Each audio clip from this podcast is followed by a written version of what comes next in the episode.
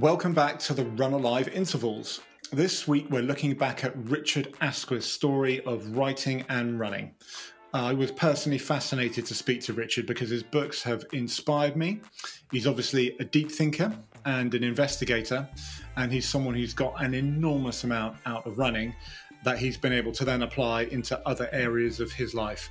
And he's inspirational to me because he fully intends to continue running for as long as he possibly can.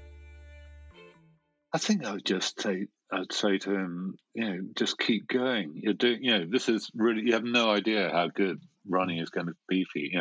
Every step you take as a runner is a step in the right direction. And I remember when I started as a runner, it was slightly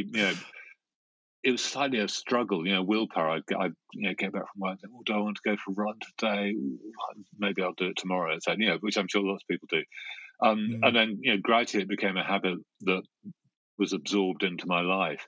And, what I've subsequently realized is it's not just about, fitness and health, or even just about self-discipline. It just brings you so many benefits from, getting out there, the wonderful people you make, the connections you make, learning to sort of manage yourself and your moods. Before we jump in, just a reminder that this season is sponsored by Run Unbound Endurance Coaching. So, James, welcome back. Tell us about Run Unbound and what sets it apart. Well, thanks for having me back, Gary. Look, running changed my life, and I founded Run Unbound to share my passion with the world, if that isn't too grand. Everyone is different, and with Run Unbound, what I want to do is work really closely with runners to provide something that's genuinely personal in terms of coaching to help them achieve their goals. And I want to make people have a sustainable running habit that's actually fun. Collaboration's at the heart of this. And I work with the lovely humans I coach to build a plan that suits them, their lifestyle and their aspirations. And look, that can be anything from improving your 5K time to running the Dragon's Back race. Find out more about Run Unbound at rununbound.com. So let's jump into the short excerpt of the episode, and we start by asking Richard what lessons he's taken from training for and attempting the mighty Bob Graham Round that he's been able to then apply to the other areas of his life. Oh, I think so, yeah. I mean, I think the great thing about these sort of, 24-hour rounds or probably people get the same sort of lessons from running marathons or from doing ultras or whatever, but it's a you can set yourself big goals, and if you think about them in the wrong way, they become impossibly daunting, and you lose all your strength and confidence just thinking about them. If you have to approach them sort of one step at a time or one peak at a time, don't think too far ahead. You have to sort of trust. On the one hand, you do have to plan ahead, and so the Bob Graham Round, you've got to do 42 peaks in 24 hours. So you pretty rapidly work out, if I'm going to reach peak 42 by such and such time, I've got to reach peak 5 by such and such time. So the process by which I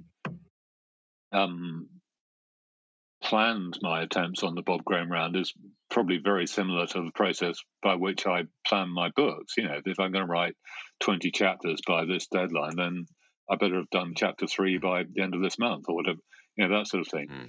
The second thing is that anything major you attempt, you're going to have highs and lows, peaks and troughs. And anyone who does this sort of thing will know about that.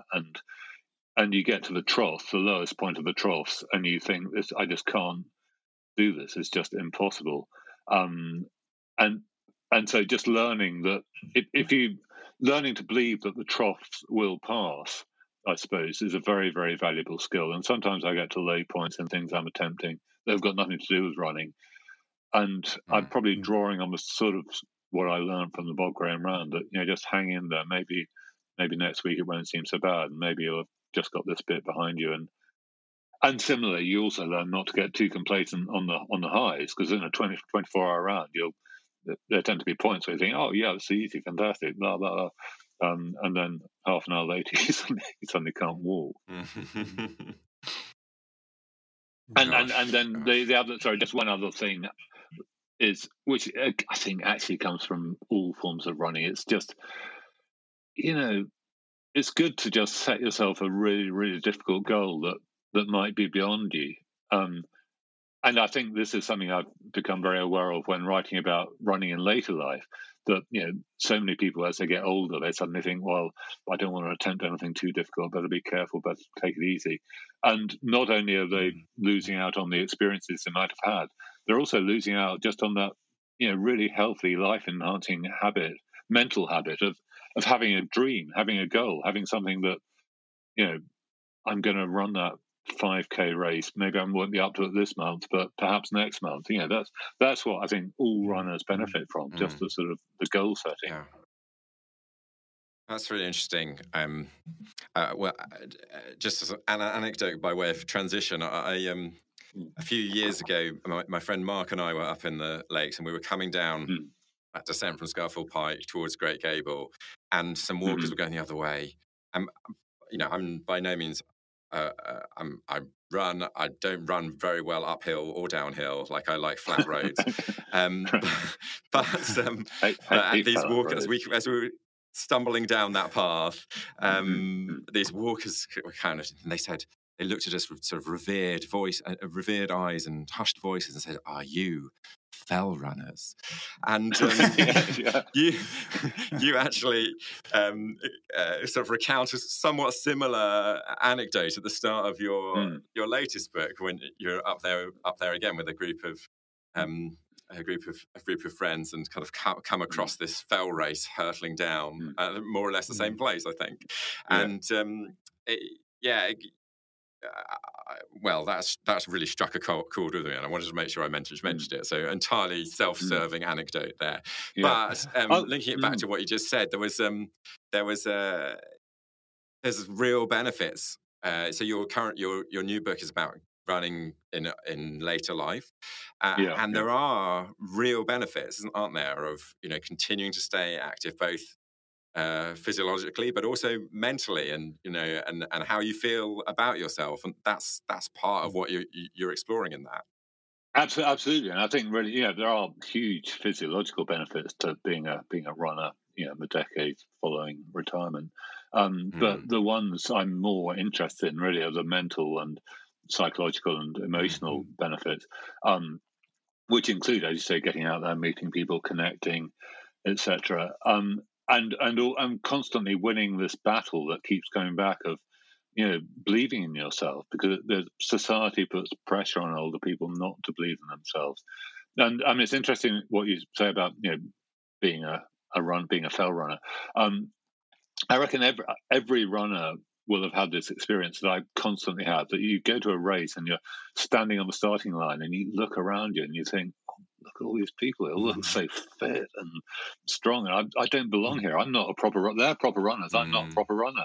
And, you know, the first time I went on a fell race, you know, they were all fell runners. I was just an intruder. And similarly, the first time I went to, you know, an actual formal masters athletics race and took part in that, I felt a total imposter. You know, what am I? I'm not a proper athlete. They're proper athletes.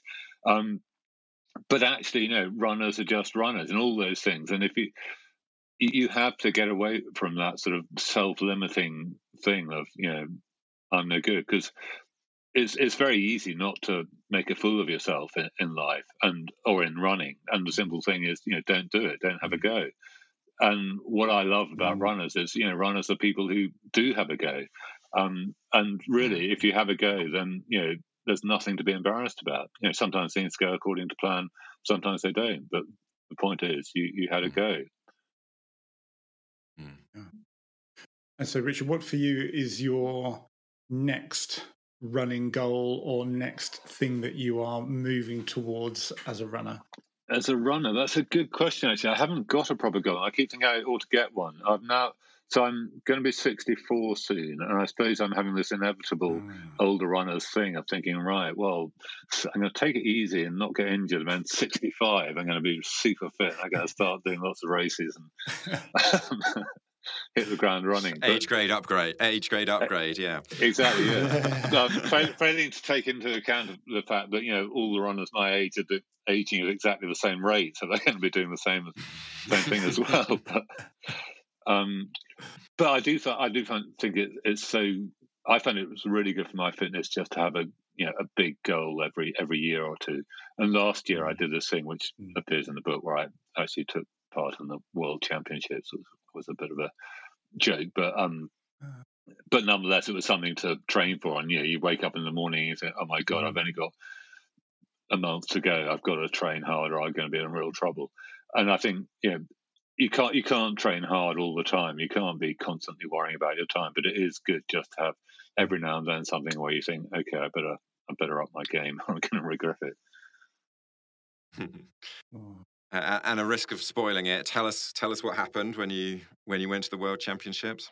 I'm not going to spoil. Well, I didn't win. Let's put it that way. Okay. If you're worried about, you have to read the book to find out. Yeah. Minimal spoiler. Yeah.